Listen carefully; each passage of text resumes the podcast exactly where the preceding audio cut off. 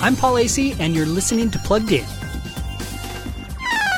Escape rooms are all the rage these days, but you can't always get to one at the drop of a hat. Wouldn't it be great for kids to have a similar escape room like experience at home?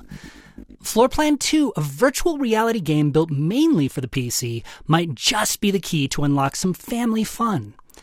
Put on a virtual reality headset and you become an employee for a business that needs your help.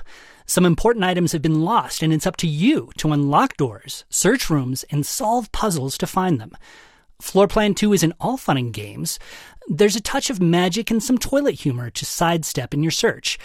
But in a virtual reality world dominated by shooting games, this clever puzzle based diversion for kids 10 and up is a welcome escape. You can read our full review at pluggedin.com slash radio. I'm Paul Asay for Focus on the Family's Plugged In.